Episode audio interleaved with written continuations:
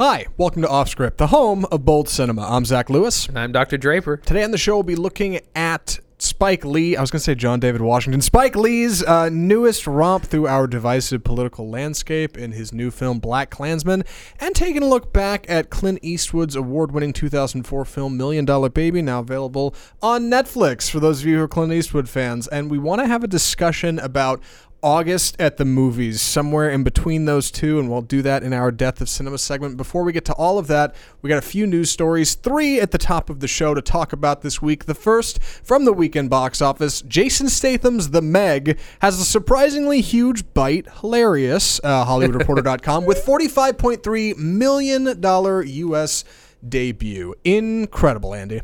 So, whenever I saw the trailer for this, my first thought was this movie is dumb. It looks stupid. It is dumb. It um, it just looks ridiculous, and it's gonna make a bunch of money. See, it- I didn't think it would make a lot of money. I, I was not in the make a lot of money camp. I, I just it, it seemed like the kind of things that would uh, you know, that people go out to the movies for in the summer. Yeah. But bunch of people getting eaten by a giant giant shark. I didn't get that at all. I, I, I was conflicted about this movie because when I first saw the trailer, like the first bit, of course it looks hokey, it looks cheesy, but I was like, hey, a giant shark movie. It's been a while since I've seen one of those. Maybe there's something to it. Sure, why not? And then it got in with like the cheesy music and it is rated PG thirteen, and I figured, okay, this is gonna be this is gonna be dumb. It's gonna be like Piranha 3D. Like, who cares? You know, what, what does it matter?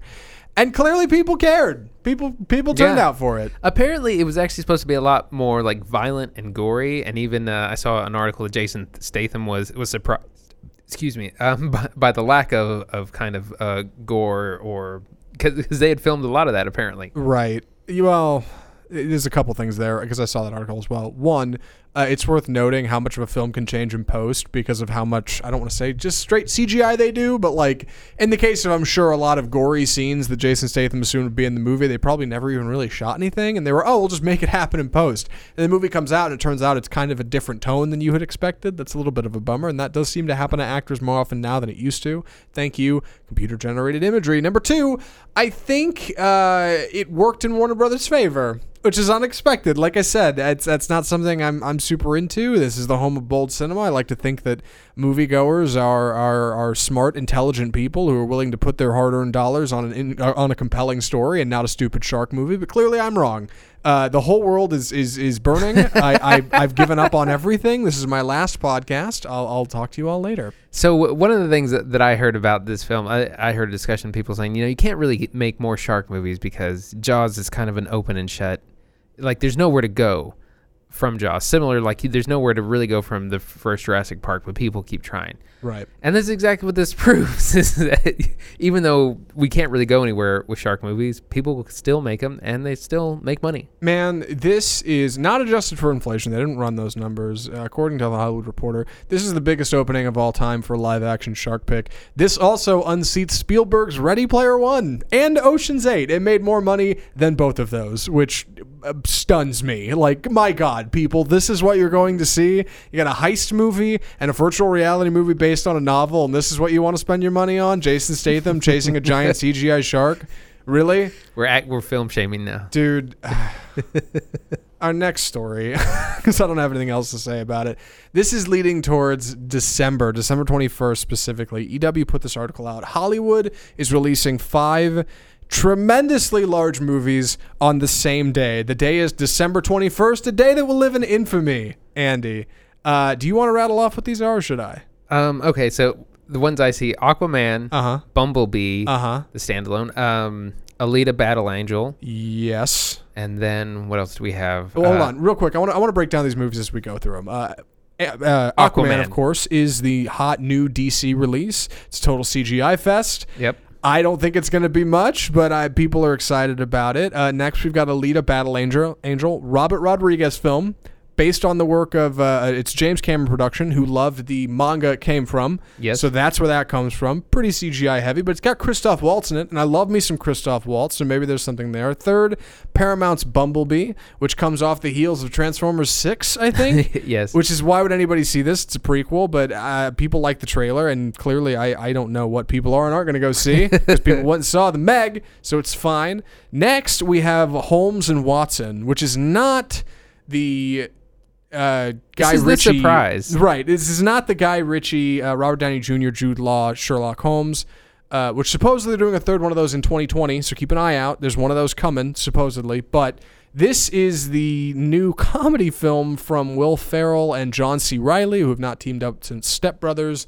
They are the titular Sherlock Holmes and Watson in that order. It is a comedy. Next, we have uh, Robert Zemeckis. Am I talking too much? Should I let No, you go take ahead, go Robert ahead. Zemeckis says, uh, "Welcome to Marwen," which is the Steve Carell PTSD little mannequin Nazi Nazi this, things yeah. running around. It's one of those. It looks really cool, but also will be very heavy yeah, subject matter. It's definitely going to be heavy. And those are all on the same day. All of those Oh, movies come out on the same day. Like, And what are we doing? and Mary Poppins comes out two days before that. Two days before this, Disney's Mary Poppins Returns comes out on Wednesday, December 19th. That is going to be one hell of a weekend for this show. Yeah. You want to call your shot just way out? What do you, what do you think we're Uh, going to see? Um, Probably Aquaman, right? I think we I think we I think we've laid our claim to going to see Aquaman. I mean, we definitely have to see that. I of those, I'm most excited to see Alita Battle Angel. Really? Oh, wow. Yeah, that one really uh, sticks out to me. I'm definitely not excited to see Stupid Bumblebee. I could pass on that. I I I have this weird hope that it might be good. Like they may may, may have like made it like they maybe they got a good writer. Sure. Maybe it's going to be touching and heartwarming and like a real story. Perhaps it will be that. Yeah, I, I'm particularly excited a little bit about Mary Poppins. I'll be honest. Like I, I I still think the first one was a cool movie. Dick Van Dyke was a good time. Uh, um, oh God, I can't remember her name now. Not Judy Emily Dench. Emily Blunt. Oh, No, uh, um, it was in the first one. It's fine. I totally Oh, fly gosh. blew it. Oh no. uh, I'll remember like halfway through the show. Uh, Emily Blunt is in the new one. Uh, Lin Manuel Miranda. That looks cool, but that's a Wednesday release. I don't know. I I don't know if we really do Wednesday releases on this show, but we'll figure something out. Yeah, out. well, it, it's right before the big Christmas break, and so that's what they're ho- that's why they're releasing all these on that Fridays because they assume everyone's going to take the next week off and they're going to have time to see all these movies. I'm kind of excited about Holmes and Watson. Frankly, there hasn't been a trailer out. There's just a set photo, um, but that looks kind of neat. And and Alita Battle Angel. I guess I could take it or leave it, but if you're into it, I'd go see it. If Yeah, you want to talk about it on the show, yeah, I'll I thought the trailers were pretty cool. It looks more interesting than Aquaman, and I'll, I'll, I'll give it credit. Hey, like there, there's something Yeah, there. which so. which is at the bottom of the of this stack of five six movies. for me, it'd be Bumblebee. For me, I think. Uh, oh gosh, it's rough. I think it's kind of Aquaman. Oh God, you're Uh. you're you're you're king, uh, Aquaman. Well, what are you do? yeah, I am your king. Speaking of December, the last story we have uh, for this week, uh, the Oscars. This was some big news in, in movies this week, and we can't do this show without talking about it. The Oscars have added a popular film category and are going to slim down their televised awards from four hours to three by moving some of the technical achievements to commercial breaks, essentially. Andy, you're a tremendous Oscars fan. Uh-huh. Yeah. What do you? So I'm angry that the show's getting shorter. Okay. If anything, it needs to be longer. No, All it right. no, it doesn't. I'm probably the only person who enjoys watches watching all four hours Pe- of it. people like that red carpet coverage, man. Um, so the reason they're making this award is to try to appeal. Uh, I mean, just to larger audiences. The most recent show was the. I think they had a huge, like forty percent drop in viewership. So they're trying to do something to get more people in, get younger people in. So they've introduced what I call the Transformers Award to try to just appeal to more mass mass market. Transformers Award. Yeah, All right. best Patent mark- pending. Sure. but, you know, more or mass market popular films. Yeah. Uh, but there's a lot of problems with these. Uh, Zach, what are those? Well, a couple things. One, and this was my immediate response to this why do we need to give awards to movies that make money? They made money. What do they need awards for? Like, it, it's going to be fine. If a, if a billion people go see a film, do you really need to throw it an Oscar too? Everybody saw it. Everybody paid the price of admission. Everybody tweeted about it and talked about it on Facebook. Like, do we really need to acknowledge it more? And yeah, I mean, I guess I get the idea of like, well, we should, you know, we should throw a bone to, to films that do well. Well, sure, but like everybody saw it already. Like that's not really going to help anybody. And I understand that the Oscars has been lauded for a long time as a essentially technical award category, like categorization, right? People people feel like, oh, the only thing that, that gets Oscars are movies nobody sees. Okay, well, on this show, that's not true. And and in general, I think that's that's I don't know the wrong way to think about it. I guess I've always thought of it as like the Oscar, the films that are nominated for Oscars are films I wish I could have seen. Right. The films I wish I could have seen throughout the year that maybe I didn't because I went and wasted my money on other stupid crap like The Meg.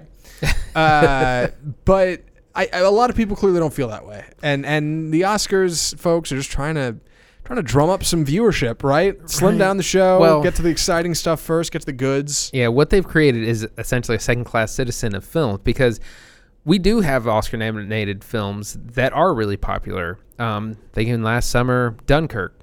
Huge, one of the biggest films of the summer. Yeah. Maybe the biggest film of last summer financially. A couple weeks after that movie came out, I still couldn't get into a sold out screening. So. Right. So, and it is both, and it was nominated for Best Picture, Best Director as well. So it's a film that was incredibly popular, but also was a great film and technical achievement on its own. So you run the risk of like shoving a film in that direction. And all this really stems actually back from The Dark Knight, because The Dark Knight was snubbed for Best Picture and Best Director, and that's when they immediately added the 10 film category, or that you could add 10 films to Right. Best Director. to try to appeal to that popular audience. Yeah, so there it it's um it's an appeal to popularity. It's backfiring. Everyone in Hollywood has been pretty vociferous about uh, that this is bad or this is wrong or this kind of you know just taints the Oscars.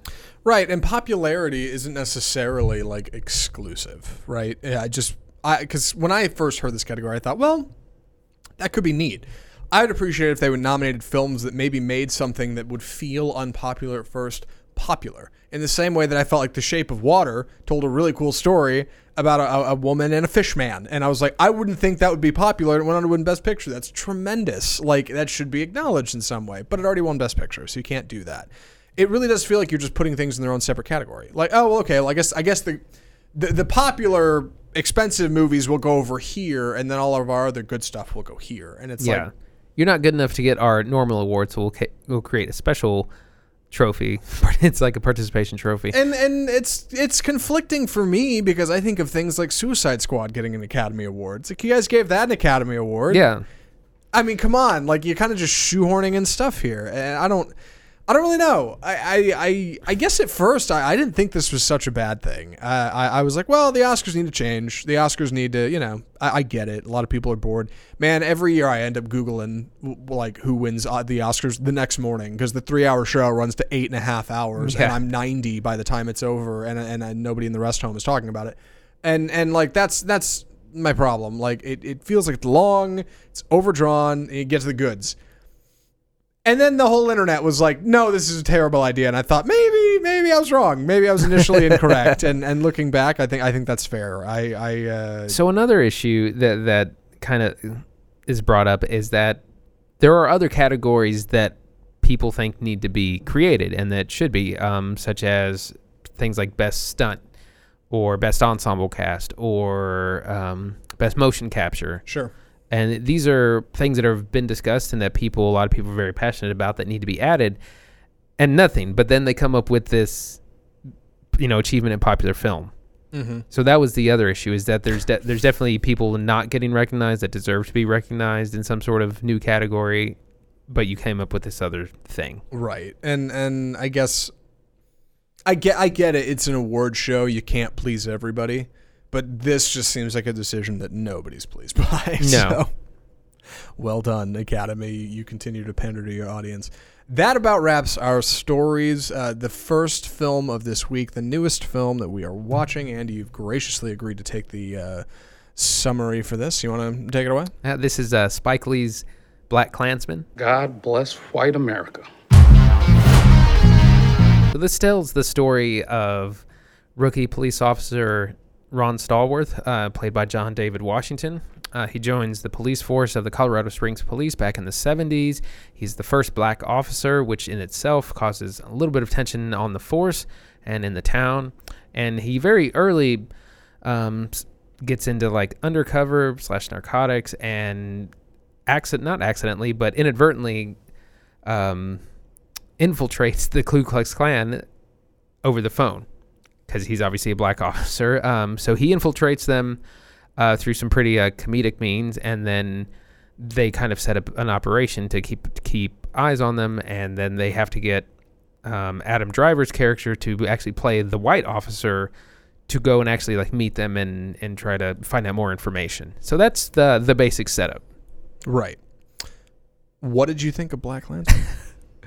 Um, so I'm gonna I'm gonna swing for the vent here. okay. This might be the most important film of the year. Whoa, that is swinging for the fence. You're coming in No, hot. no, I'm not. No, I'm not going to say it is. It it could be. We'll see. Um, so let me just start by saying that it's really funny. Like it, it is marketed as a comedy, a racial comedy, if, if that's what Right. uh, what you could say. Um, because you know you have all these instances where you know John David Washington, who is black, is having to call the Ku Klux Klan and act like a racist person. Sure. And so he has to use a lot of racist language, and these it's one of these things that makes you so uncomfortable, but it's also meant to be very like funny. Like everyone in the theater was cracking up. You also get this really interesting dichotomy where he's using his uh, what do you call it, King's English versus Yes. Jive voice, which re- reminded me very much of Sorry to Bother You, another film that Uh-huh. came out this year.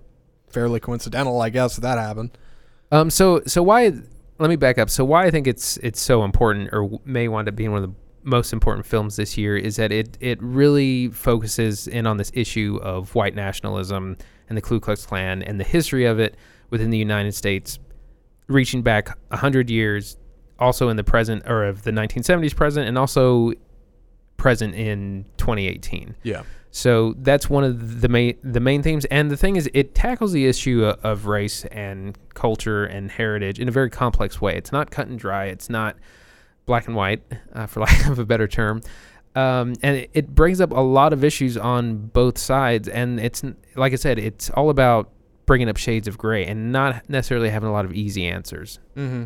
And it's it's fairly effective. It's political messaging. But before we get too far into that, I do want to talk about just some immediate things, performances, Yeah, the film, the you know the film as as it comes together.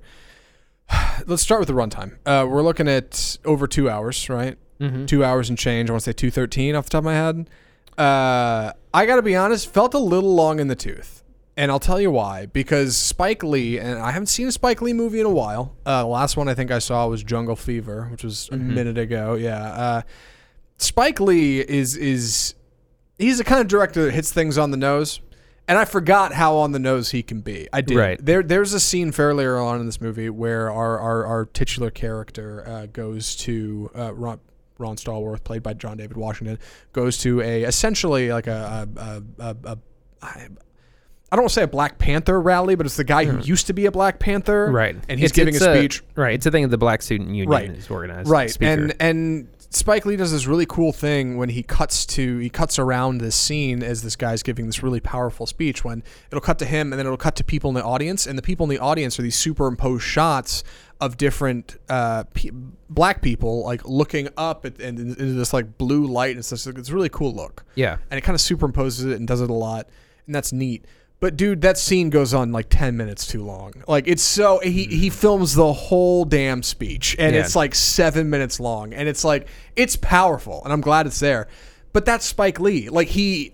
I I like to think of somebody like like Christopher Nolan. Like he cuts his films with a freaking razor blade, man. Like everything that is in there has to be in there. It has to be exact. Spike Lee is doing it with a with a rusty knife, and like, and that's cool because that's his style. But like, my God, the way he edits this film is like, there there's moments where a scene just goes so long, and there's other bits where it cuts so abruptly you get whiplash. You'll remember this. It's after I think it's it's it's it's after that scene. It's it's when our our main character, uh, John David Washington's character, Ron Stallworth, goes on a date with this wonderful young woman who I don't know who she was. Great casting though. She, great performance by her. Great performances in this movie throughout. John David Washington was great. Adam Driver was awesome. I liked him in this more than I liked him in Logan Lucky. He was great. Um, really well put together. Um, they go to a they, they go to a disco and they're dancing and they're getting it on and they're having a great time and you've got this soundtrack going and it's a good time. And you get this crazy right at the rise of the music in the second verse of this song that again was probably filmed too long you get this hard cut to a disco ball for a second and then you're it's like the next day and you're in the you're in the police office in the middle of a conversation it is the mm-hmm. it is the most whiplash I've ever gotten from a film ever. I was like, oh my god, no transition at all, just hard cut from music, montage, dancing to work. And like maybe there's something to do with the character there. I'd probably have to watch it again to try to figure it out because my, my neck hurt. But like I, I, it, it was so. It just felt clunky. I was like, man, like you, you let some things run real long and other things are so quick, and and it keeps you on your toes. And I think that helps with the comedy. Yeah. But for me, it, it it's a struggle. I I Right. I'd struggle with that in Spike Lee films. I, for some reason, the time didn't bother me. Like I got out of the theater and I was I was surprised at how late it was. Yeah. Um. So it didn't. I, I didn't feel the time um, for some reason. well, it moves at a good pace. Yeah. Yeah. Um. I did feel like it it is cut and a lot of the, the shots are very carefully placed and taken like uh the, he does this thing with, a lot of times when people are on the phone he shoots them at a, at a like kind of a skewed angle Dutch angle. Yeah, Yeah. yeah. and there's a whole lot of that and i'm and i'm sure there's more meaning to to why but it's something that definitely stuck out and that's one of the things i liked was that there's definitely some real unique um just editing going on some very kind of iconic It's a things. lot of unique editing going on. Yeah, there's a scene when a couple of characters are talking about, um, I I think just like black television, black film. right Yeah, and they're walking along this path, and he'll cut to like hard cut, the full screen, your your whole movie theater screen being the cover of whatever that be, whether it be Shaft or or one of the other things he cut to. Which is neat, but like when he cuts back to the footage of the people walking, their conversations continued. The footage hasn't advanced at all. He just mm-hmm. used the same reel of, of film where he shot these people walking and would literally cut and pause and wait for the wait for your your your your cover of the film to go away and then go right back to the same movie and it was just jarring and I, I like it's obvious and, and it felt clunky and, and like there's a few instances of that in this movie where, where he'd make editing decisions and I thought like why the hell did you do that? Um, leading up to some some certainly some wacky things towards the end of the film but that's for people who go see the movie to find to find out. We're not about that here. Uh, spoilers anyway. I, I I covered performances Spike Lee's editing um, what, do you got? I've been talking a lot here. um i mean uh music was good good score Music was great. Um, really enjoyed that. Um, I, I just really enjoyed the the conversation that he's having because it's it's not um us versus them. He's not trying to vilify any one type of people or group of people.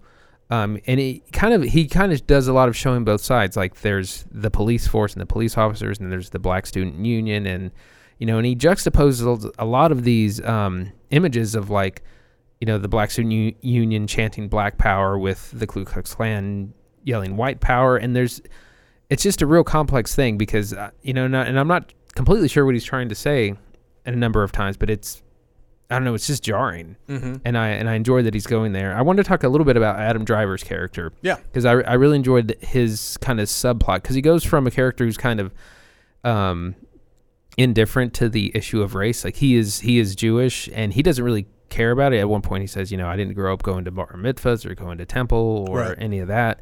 Um, but the more he's around kind of these white nationalists that are very anti-Semitic, the more he kind of starts to think about his own uh, c- culture and heritage and what that means and what that means when someone is actively threatening that. Right. And so, I to me that that was a very just, it was an interesting subplot.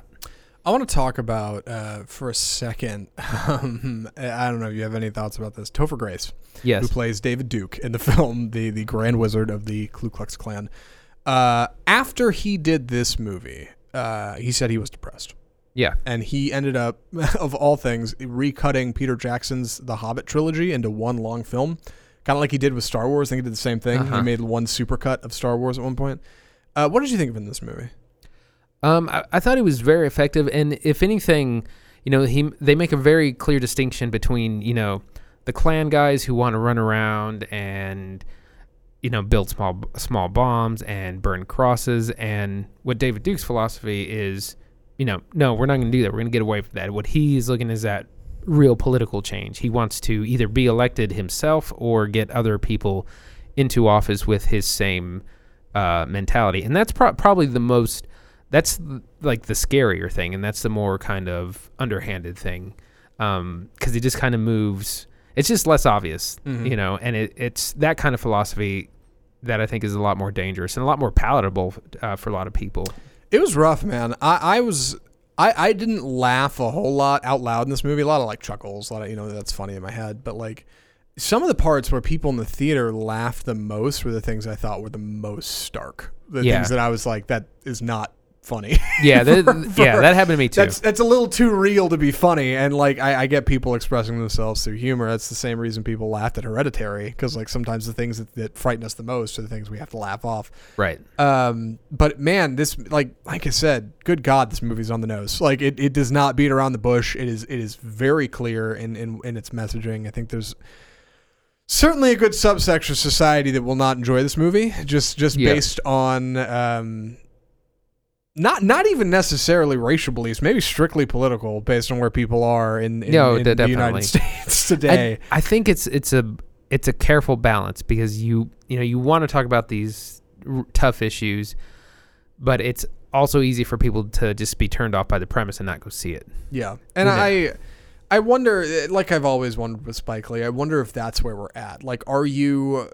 Is a film like this starting a dialogue, or is it just a kid? Uh, Are you like- preaching to the choir? Are you just shout? Yeah, shouting into the void. Like, are you just saying, "I matter," and here's what I think? Like, uh, you know, and, and I don't know. I, I really don't. I guess time will tell. Um, but man, I can't say I can't say I didn't enjoy it. It's a movie, man. Like Yeah. Black Black Klansman was a film. I, I I I would be surprised if I didn't see this coming up on like a top ten list at the end of the year. yeah, and Like, that's and that's exactly why I say I th- I think it might be I think it's one of going to end up being one of the most important movies of the year. yeah. I think so. Um. Oh gosh, sorry, sorry, no, just no, blank. no, no, Yeah, so, so I remembered. Uh, did you notice the use of the color red? No. Because there are certain. Uh, I'll just point these out. Um, Patrice's car is red.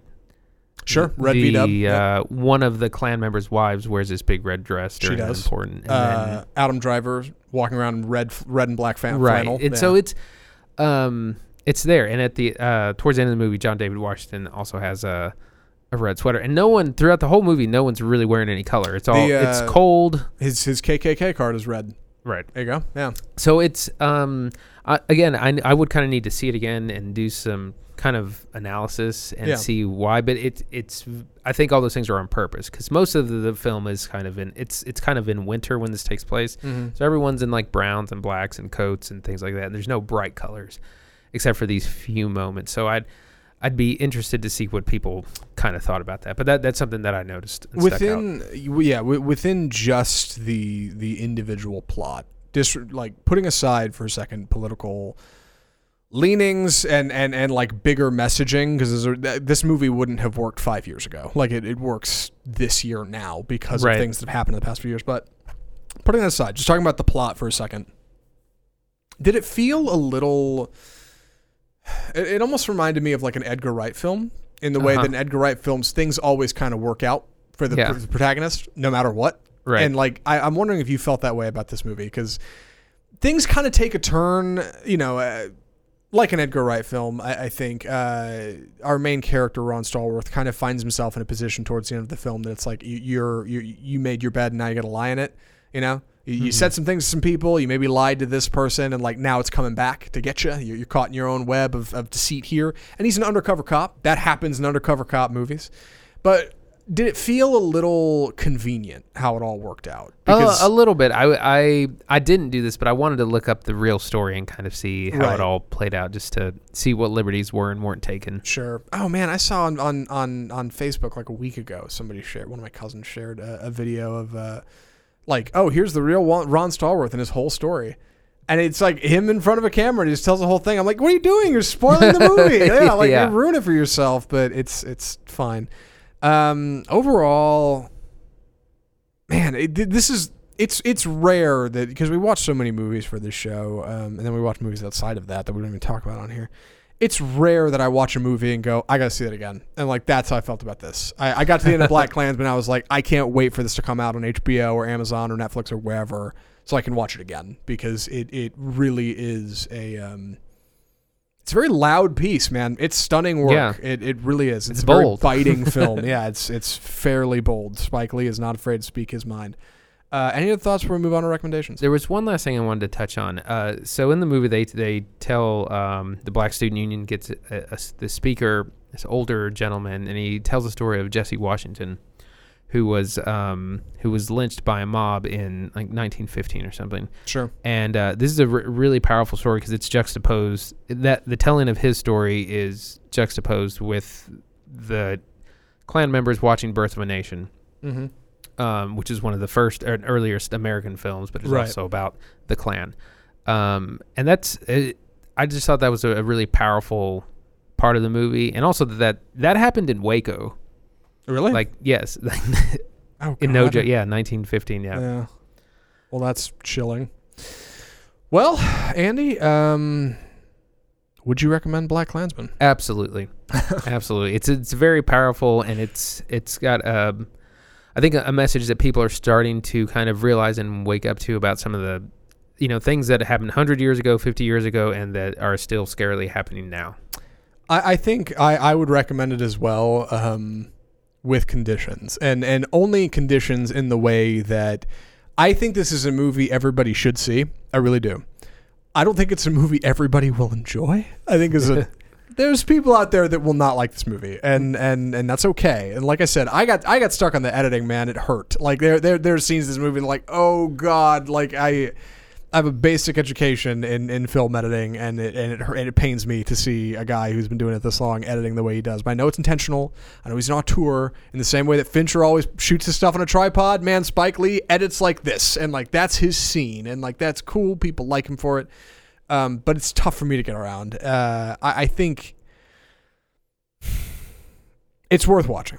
Yeah, Black Klansman is worth your time. If if you if you don't go see it in theaters, check it out on Netflix, HBO, wherever it turns up. Like it is it is worth a watch. You'll at the very least you'll laugh. At the Yeah. very least you'll get a laugh out of it. I think if you don't learn anything. Real, real quick. Um, the intro starts with this um, kind of propaganda videos narrated this- by This, oh, Alec. Baldwin. Yeah, this is this is going to be awful. Um, I, I didn't I didn't I didn't necessarily want to fess up to this. This is the first time I've missed missed the beginning of a film. I did not Uh, catch the intro. I, I walked in afterwards.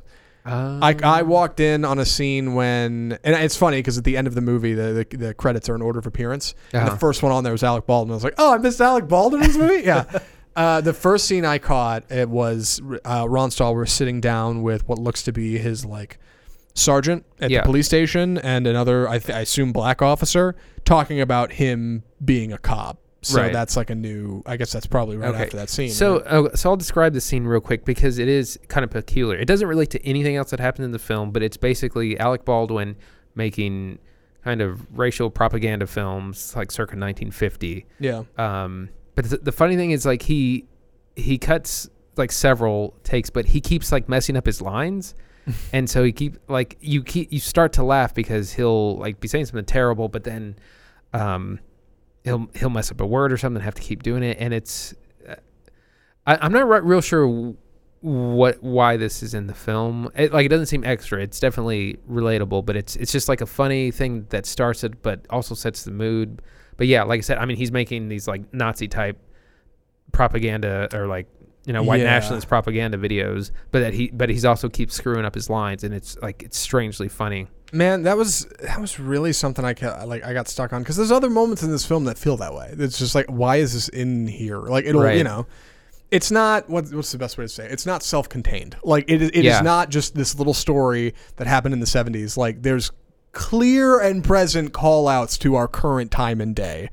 Um, it does not shy away from them. It does not beat them around the bush. There was one bit that I thought, oh, okay, that's a clever way to reference this. And then two scenes later, they're doing it even more so, like directly saying a thing is okay. Like I, I, I got it, Spike Lee. I got it. like I understand now. You know, um, that's how he rolls, man. Ti- Tim Burton makes movies that look dark. Like Spielberg makes movies that are family movies. Spike Lee is, is a political dude. That is his scene. Yeah, definitely. Yeah, and by political I mean m- mostly racial. But this movie kind of, I don't know, kind of kind of blurs those lines, and that's why I mean I'm like people will get offended by this, even if you agree with everything he's saying on a racial basis. Like it, it's funny. So check it out, Black Klansman.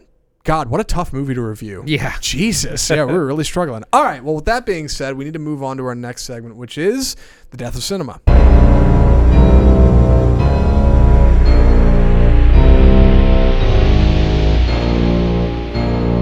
Today we're talking about movies in August, and I feel okay about doing this because we did at the beginning and end of the summer a bookend looking forward at what we have to look at in summer, and one in our last episode looking backward, movies we saw in summer.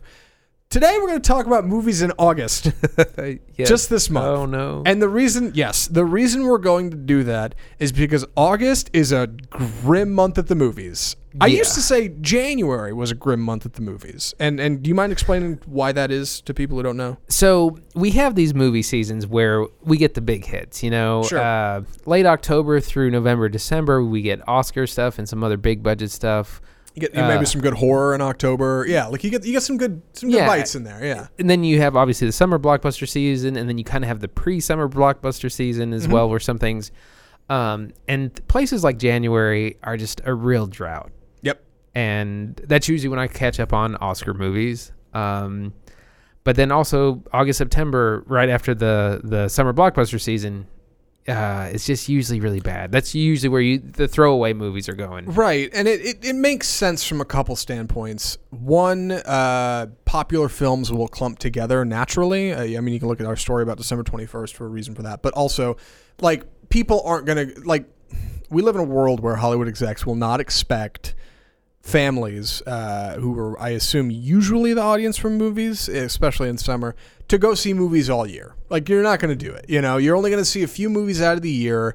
Best best case scenario, you kind of clump them together. So if you go see the Avengers, you see trailers for something else that looks cool, right? And like Yeah. that's the whole that's the whole thinking behind it is you get to you get people to go see movies a few times out of the year, and you kind of pick your poison. So they go see a few in in uh, in, in, in summer. Um, December is uh, usually the busiest month at the movies, believe it or not. Uh, December 25th is historically the busiest day of any any theater Yeah. in America. Christmas Day, which is wild. That's when you get people going to movies, right? People out of town, people on vacation, they spend time with their families, they're sick of hanging out with them, they want to sit in a room for two hours and be quiet. You go to the movies. So, like, that's how that happens. And that's not necessarily a bad thing. The problem is the, the dumping ground that has become the in between, Yeah. specifically January. And January's looking a little better this year, but January in the past has had movies like Resident Evil 5, Underworld 4. Like, you, you get movies that are not good, like Yeah. bad movies in January. Bad movies that might still succeed and turn a profit. And the reason it's important to look at January is because I would presume, and I think it's always been this way, August is quickly becoming one of these months when it's like Oh, crappy gosh. movies abound. And we, we're saying this because we're, we're planning this show and we're trying to figure out what we're going to talk about next and what movies we're going to do. And we're looking at August like, my God, especially coming off of summer where every week there were like two movies we could go see. that, Yeah. like both seemed like compelling. Now you got to fall on your sword. Yeah, there's movies we missed on this show that we want to talk about. We talked about that last episode. Go back and check it out. But this month, August, we don't know what the hell we're gonna do. Like it's all bad. There's no bold cinema. It's the opposite. It's boring cinema. Yeah, uh, that's. I think that's the disappointing part. Is that it? It's not even anything exciting or anything like even like something as ridiculous as the Meg. Um, most of Jan of sorry August is just so much just mediocre. Like I don't even I wouldn't even watch this on Netflix kind of cinema. And I don't- right. super bland. And I don't think it used to be this way. I, I pulled up some some some numbers. All right, some some previous releases in August. If you don't mind, you mind queuing us up while I'm doing this with current releases. What's coming out this month, so we can get people ready. All right. So in 2015, three years ago, it wasn't so bad. Okay, we had The Man from Uncle, which was a cool movie. I know a lot of people said that was good. We had Fantastic Four, which was a big flop. Uh, American Ultra, Straight Outta Compton, came out in August of 2015 not not so bad. All right. In 2016, we had Sausage Party, uh, the Ben Hur remake, which is not great. Don't Breathe. That was that movie, the horror movie about the the blind guy and and the the kids that are in his house. You had War Dogs Miles Teller. Suicide Squad was in August of 2016. All right. So not great, but not bad. Still some honorable mentions. Suicide Squad was supposed to be big. Then in the last year, 2017, we had The Dark Tower starring Idris Elba. Big flop out of Sony. We had Annabelle Creation. That was Warner Brothers. Also didn't do that great. Uh, we had the Halle Berry film Kidnap, which nobody saw. And we had The Hitman's Bodyguard, Ryan Reynolds and Oh, Samuel L. gosh, Jackson. That was yeah. probably the big one out of last year. And even that didn't do that well. What do we got this year? uh, well, of course, we did have Black Klansman. We had Black Klansman. Gr- a big surprise. Great, Yep. great movie. Uh, but the next couple of weeks are kind of dry. So we have Mile 22, which is the uh, Mark Wahlberg, Peter Berg action vehicle. Yeah. Uh, Crazy Rich Asians, which is a contemporary romantic comedy. Uh, Alpha, which is it. I've been seeing trailers for this movie for like a year. I swear. It, it's about like you know the bond between man and dog Nobody and how cares. that yeah That's that's the most curious thing about that film is wondering how it got greenlit. Like, how did that actually get made? Yeah. yeah. Um, gosh, that's that's actually let me. That's about uh, it. That, yeah, that that's really about about it. It's about. Oh, hang on. I know that's, the week that's this week. Week after, Happy Time Murders, the Happy Time Murders, the puppet film. Yes. Searching, which is the uh, John Cho internet mo- a movie where you got to watch the screen the whole time. Right. It's like Unfriended, but it's supposed to actually be a little bit more compelling than Unfriended. Right. Yeah. Oh, God. Um, And then towards the end of the month, it uh, let's see, Operation Finale. I don't think that's wide release though. Something called Kin, The Little Stranger, which is it's like a drama horror uh, with director Len- Lenny Abrahamson who did Room. Yeah, Domhnall Gleeson is the titular character, I think. But that's it. So in like the next three weeks, there's one movie that we're interested in seeing. Right. And and hey, shout out real quick. I don't want to brush this off. Shout out to the uh, equal representation of Asian culture in film. Great. I don't know if doing it in a film called Crazy Rich Asians is the best way to go, but it's fine. Uh, something's happening, and John Cho is the leading man. That's neat, you know. In searching, Yeah. like I, I can get behind that. I I don't know what what a show like this is supposed to do in the dry seasons. You know, that's Uh, that's you- really the you know question. what you know what some of the big uh, time podcasts do. What? They take time off. Yeah, we're going on a cruise. It's the off season. Yeah, we're going on a cruise. see you Have in three have weeks. Somebody else hosts the show for two weeks. And to be fair, we may be taking a week off very soon. More about that at the end of the show. But I, I, I don't. Is there a solution? Because Jan- I don't think January used to be that bad. And I think it's kind of it's kind of coming around. Well, here's the thing. It's like it's hard to re- release movies every single weekend of, course. the year. It's 52, 52 weekends. However, there is money to be made on every single one of those weekends. So, And so someone's gonna make it. Right, and and there's certainly a case being made for outliers. I know we talked about Stephen King's It. When did that come out? Uh, late September. Yeah, and nothing good comes out in September. Yeah. and that comes out and is huge. Nothing good is coming ever. out this September either. Right. Like so the, it's worth noting like there there is money to be made here. Uh, Christmas did not used to be a huge release. That that was not Yeah, definitely. typically a thing. And then James Cameron Star comes Wars. along. Yeah, Star Wars does their thing. James Cameron says we're going to put out Titanic in December. We're going to put out Avatar in December and suddenly Christmas holidays, I should say, uh, is a big season at the movies. So like these things ebb and flow, all right? Mm-hmm. But for some reason August seems to be on the downslide. I bet. I feel like part of it's probably the numbers. They they probably the heavy accountants who say you know bean we're, counters. we're only going to make this. We there, our potential earnings in August is only this much. So your Right. budget is only this much, which apparently is bad. right. And yeah, that that's where they put the risky projects or things that are just you know well we made it. It's probably going to flop or something. Let's see if we can make some sort of profit off it. Right. It, it's low competition. It's not going up against anything big. That's certainly the case of Mile 22, and the new Yeah. action flick. I had, a, I had a friend ask me, uh, you know, why, why aren't you excited to go see that? Because we saw blockbusters all year. Hi, Ryan, by the way. Shout out to you.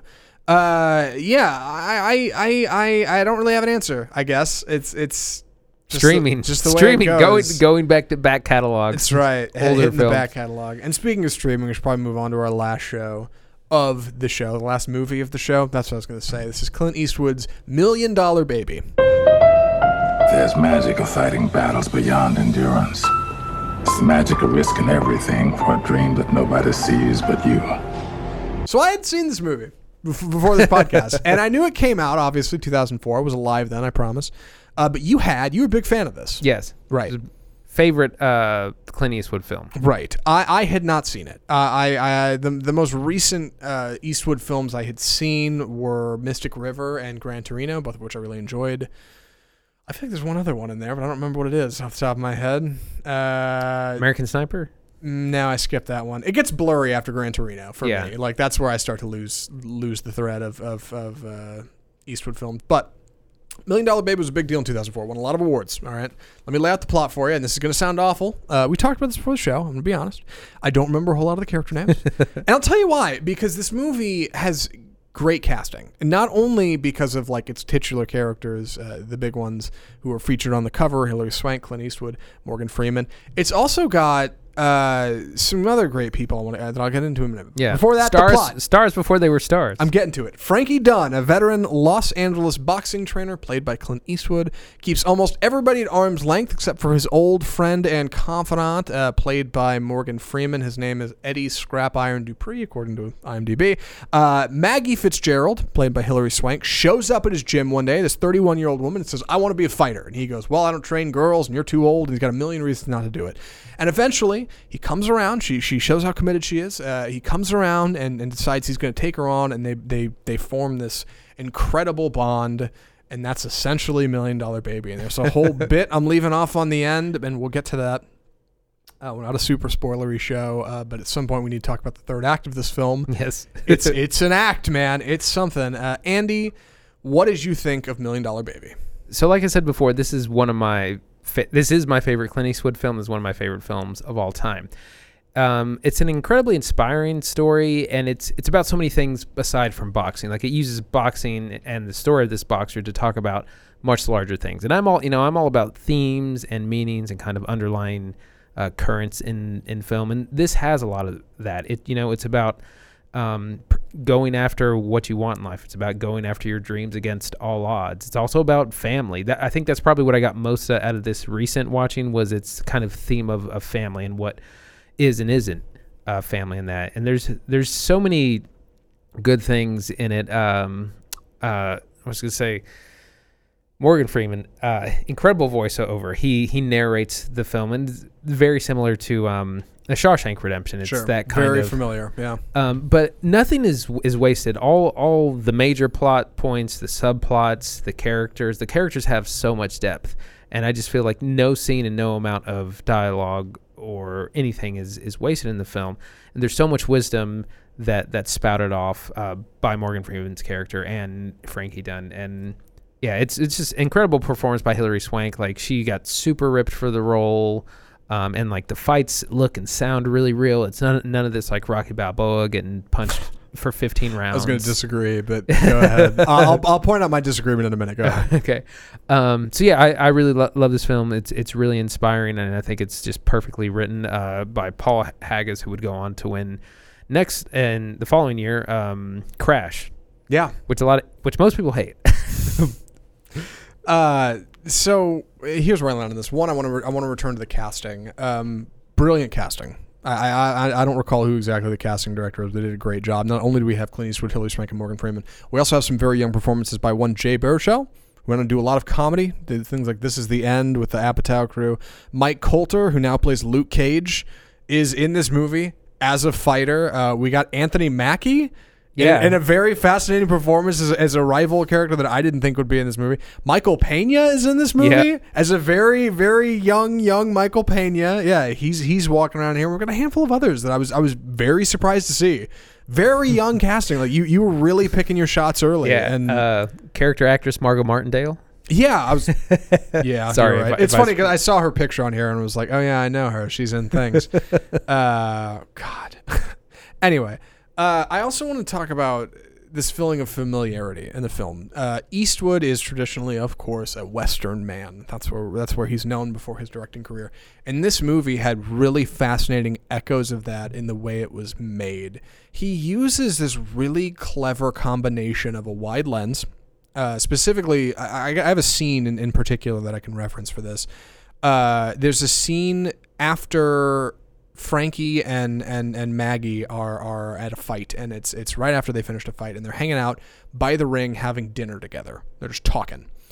And and Eastwood lights this movie in a really fascinating way, whereas the blacks in this movie are so dark. Like Yeah. the shadows on somebody's face will blend into the black of the background, and you cannot see where their face ends and the background begins. Like, and it's really, really well done. And he combines this really interesting lighting technique that reminded me a lot of old westerns in the way that like in that scene I'm talking about, Maggie's face is kind of half lit and you can kind of see the side of her face and Eastwood's face is lit so particularly, he has light so pointed on just his face, his chin and his forehead. You can't see where they start and Yeah, stop. yeah. It just blends into the into the blackness that is the background. Like you only get his face. And like there's a lot of that lighting in this movie. It's really clever. And he shoots with a wide lens to get what felt like an old school western scene. It's what it felt like. Mm-hmm. It felt like t- like i would be watching two people in a western sitting at a bar talking about something. And and instead we're in modern day boxing arena. Really fascinating. And and and that's also contrasted to be fair against a couple shots that are are what felt like horrendously edited. There's one scene in particular I'm, I'm sure you remember when uh, Frankie and, and Eddie Scrap Iron Dupree, played by Morgan Freeman, are at Frankie's gym for the first time. I think this is the first time we get to talk to him. And Frankie's up in his office, and, and Morgan Freeman goes up to talk to him about this girl that's downstairs training. And you get this wacky shot when Morgan Freeman walks in.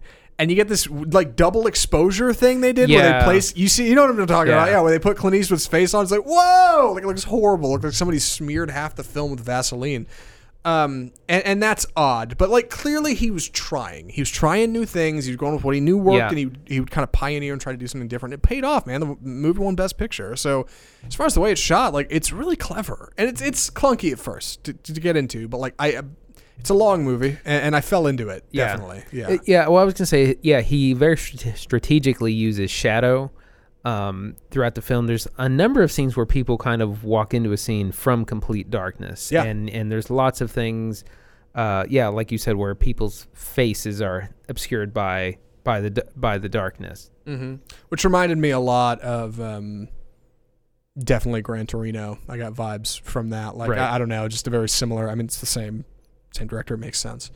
Um, I did want to talk about kind of the arc of our technically not main character. Maggie Fitzgerald is not necessarily the main character of this film. Right? Right. No, she's not. Uh, I would say that honor goes to Mr. Eastwood.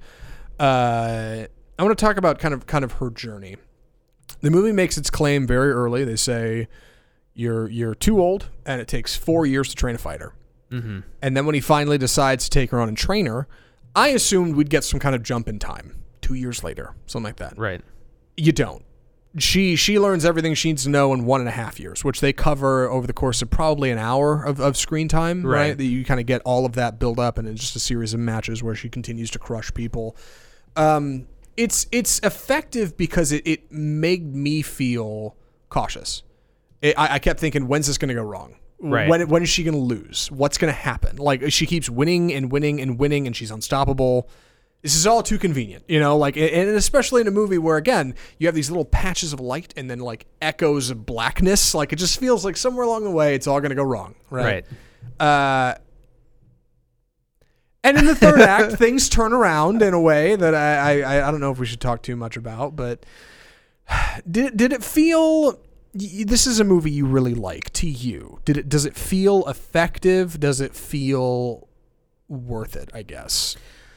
Uh, yes, definitely. Because I think one of the messages of the movie it's it's not about the quantity of life; it's about the quality of life. Right. You know, um, it, there's a great speech towards the end that Scrap says. It says, you know, people die every day mopping floors, um, washing dishes, and the last thing they think is that, well, I never got my shot. So it's you know, it's a story about someone who had nothing, um, Maggie Fitzgerald. And, you know, one of one of the early descriptions is, you know, she grew up doing one thing: she was trash. And you know, so she comes from nothing. She has nothing. She has this terrible family. Oh and, God, the family is horrible. yeah, and she and she gets to rise through the ranks. And this isn't this isn't really an underdog story because like she wins from the beginning. Like she is, cr- she's like Mike Tyson, like crushing pe- boxers, Yeah. embarrassing people in the ring Yep. from the beginning. Um, so it's it's not it's, it's not an underdog story, but it's about you know. But she has nothing. She has no support from her family. They laugh at what she does. They laugh that she's she's a fighter.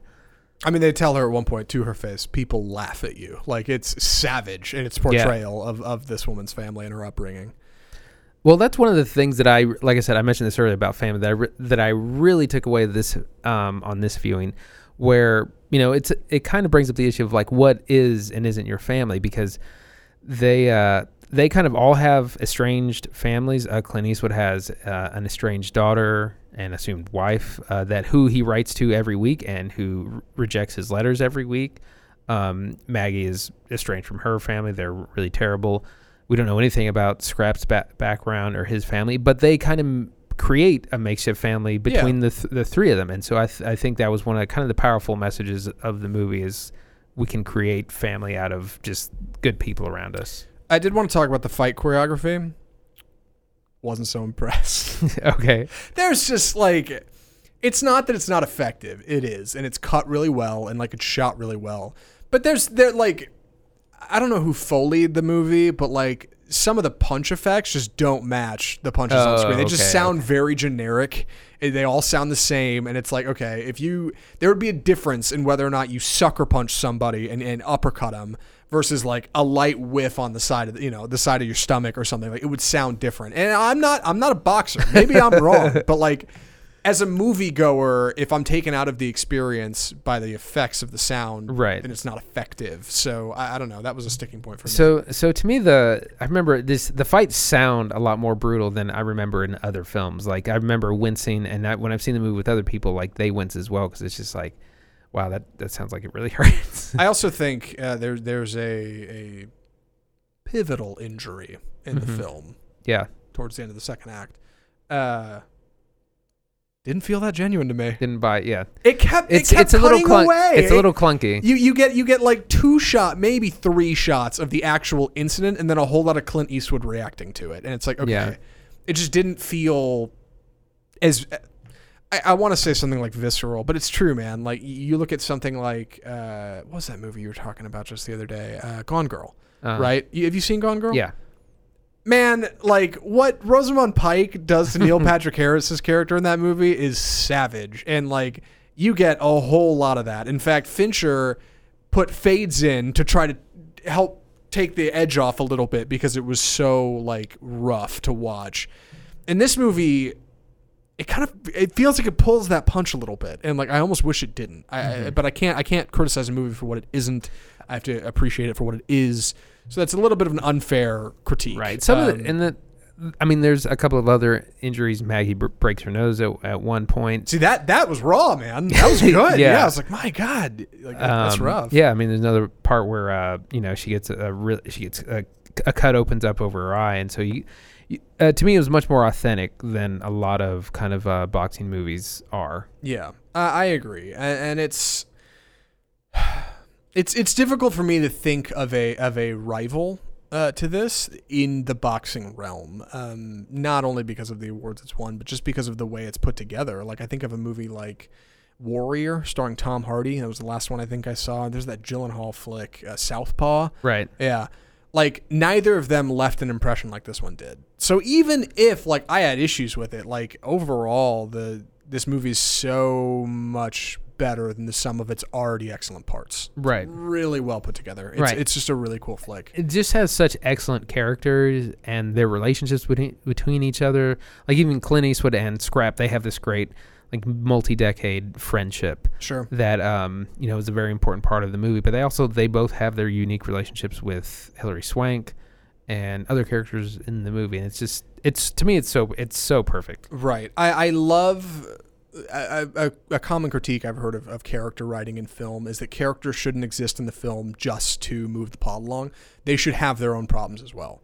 And everybody in this movie has one. Everybody in this movie has their own issues. And like the plot to this film is almost secondary to the things they deal with in their life. Anthony Mackie's character is this entitled uh, fighter who's just a jerk to Jay Baruchel's character. Yeah. And Jay Baruchel's character, Danger, is always getting up for the next fight. Like he's all, he doesn't Yeah. care. He's the skinniest guy at the gym, but he's going to make it work. You've got this wonderful performance by Brian F. O'Byrne, who plays Father Horvath in the film, who's the uh, Spirit- spiritual priest. guide, yeah. Yes, spiritual guide. And he's got his own problems, man. Like he, he hates dealing with Clint Eastwood. And he's like, God, you know, I, I do a service every day, and you show up, and damn it, I'm sick of dealing with your crap. And he's a priest. He's supposed to be a nice guy, but he's conflicted. Like everybody in this movie has problems. They feel like real people because like they feel genuine like the rest of us do. Mm-hmm. Yeah. Um, it's interesting. I want to bring up what you talked about uh, Anthony Mackie and Jay Baruch. You know, we they're they're brought up as kind of opposites of a spectrum because we hear very early on. Uh, Scrap says, you know, some some people say the most important thing a fighter can have is heart, and Frankie would say, it. "Show me a fighter who's all heart, and I'll show you someone getting ready for a beating." Yeah. And so you have these two characters like uh, Jay Baruch, who's Danger, uh, Great is, is all Yeah. heart. Is Yeah. all Oh, heart. totally, All yeah. heart, not a lot, lot of skill. And then Anthony Mackie is described as the opposite. He said he's, he had a left hook that would move a tank, Yeah. but he had no heart. And so we kind of see these characters, and, and they end up clashing uh, later in the film. But it, at the end of the day, it seems that you know heart is what kind of wins out. Mm-hmm. Yeah, I, I think that's. Man, there's a lot of different messages you can take away Yeah. from this movie, but that's certainly one of them. Yeah, it's it's it's an it's an ending. It really Yeah. is. This this, this movie because I didn't know. It reminds me of like The Sixth Sense. Like a kid nowadays, or even when I was a kid, you'd hear people say something like "I see dead people," but like you don't really know where it's going. Yeah. That was this movie. I didn't know where this movie went. Oh, like I wasn't ready. Yeah, this is this is. I I sat down to watch this movie with one cocktail, which is perfect because it's the most sobering movie I've ever seen in my life. Yeah. Like, my God, it brings you down. Uh, so well, it brings you down and then picks you back up. I I should I should clarify. It's a roller coaster of a movie. Um, but man, uh, Million Dollar Baby. Yeah, and there was some controversy when it came out because of of the ending, and we don't want to get into spoiler territory, but there is uh there is some tragedy, and Um, what happens in the movie and the reaction to that makes sense in the realm of the movie to me. Mm-hmm. Um, however, a lot of people had issues with it and had problems with uh, those things. Yeah. I think, uh, well, before we get to this, there's one thing I want to talk about around this movie. Um, but before we get to that, formal recommendations, I think. What do you, what do you think, Andy? Would you recommend Million Dollar Baby? Uh, absolutely. I mean, it's, it's my it's my favorite. It's one of my favorite films of all time. My favorite Clint Eastwood movie. Oscars all around. I, I think um, Clint Eastwood. He didn't like. He was nominated for Best Director. He's the only one who didn't win. But Morgan Freeman, Hilary Swank, Best Picture, Best. I think adapted screenplay or screenplay because it's a, a adapted from a group of short stories uh, by FX Toole. I'll have to remember that next time I hear uh, somebody say a director got snubbed for best director. But like, dude, Clint Eastwood, Million Dollar Baby, like everybody won except him. How does Yeah. that happen? How does director put a movie together and not actually win the big time? Um, yeah, th- this movie is totally worth your time. So, like I said, a little long, um, but but it's worth it. I, I did I did find myself about a because it's only like two hours. I think it's not that A little long. over two 13, I hours. think. Uh, yeah, at an hour in, I was like, okay, where where is this going? Because the first act really drags, takes a long time to get off the ground. Uh huh. The second act, I felt like moves real fast, and the third act is is is. It's not over too too- soon, but my God, does it feel like it moves fast? Like because it, it's like a left hook. It comes out of nowhere. Yeah. So watch out. But uh, other than that, man, Million Dollar Baby is totally worth your time. Uh, probably not a great like date night movie. Probably more of like a No. introspective, uh, appreciator, bold cinema Yeah, kind of exa- film. exactly. Yeah, like if you if you're looking for something that'll really make you step back and feel like, okay, this you got to be careful with that because you know I'm I've done it before where I recommend something that's like really heavy because I'll because it's Yeah. really good and then Right. they're like why did you tell me to watch that? it's heavy. This is a heavy movie. Yeah, uh, but if, if you're if you're looking for something with a little bit of punch to it, like Million Dollar Baby is totally worth the price of admission. It's available on Netflix. Do not miss it before it goes. Uh, it's worth your time. And with that, that about wraps our episode. I want to talk about what we're getting to next, but before we get there, I, I just thought about this talking about this movie, uh, and maybe folks online can have have an opinion. Andy, this movie is 14 years old. Yeah.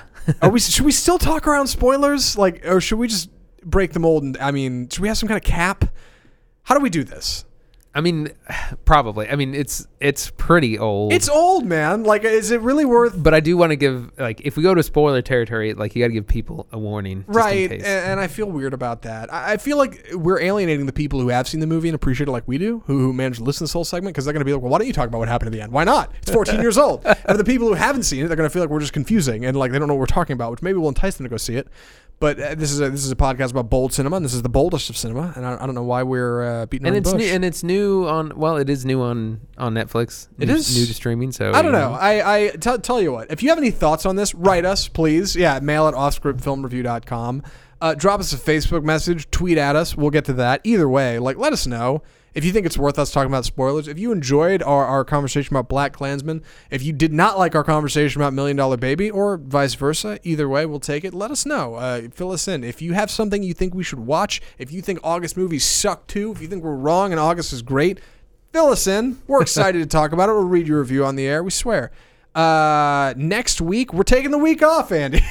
because there's just you know we've been thinking about this for two weeks what to watch next week We've and been we just sweating this. and it's just like we we didn't want to watch anything that was coming out. Here's the deal. We tried. It's not that we don't want to watch it. We talked about it because because we if we thought about anything here, it's Crazy Rich Asians. Yeah. Mile 22, like, I'm sorry. I, I We're burned out on blockbusters. We watched a lot of blockbusters.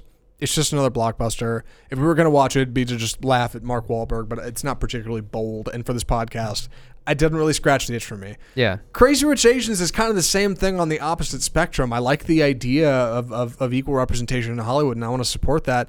But like we didn't we didn't go see Mamma Mia. Like we're not we're not we're not we're not about the romantic dramedies. Like we just Ah, that's yeah. kind of not our scene. It doesn't have to be that way. I'm, I'm sure at some point we will see things like that, but that's where we're at. And and ultimately, we had to decide whether or not it was worth going to see a movie this week or next week, because next week the big release is the Happy Time Murders. the Happy Time Murders, which neither of us particularly want to see, but we can't take two weeks off for God's sake. We probably Yeah. shouldn't be taking any weeks off. So if we're going to take off one, we're going to take off this next week. We will we, will be returning uh, the week after with our Happy Time Murders review, God willing, and it'll be great. Uh, I hope. I I I hope it's a laugh. I really do because I'm I'm a little skeptical going in. I'll be honest. So that's that. Uh, from that, any any closing thoughts, Andy? Before we No, I think we're ready to wrap. offscriptfilmreview.com is our website. Check it out. Leave us a note. We're happy to have you. From all of us here at Offscript, the home of bold cinema, I'm Zach Lewis. And I'm Dr. Draper. Thanks for listening.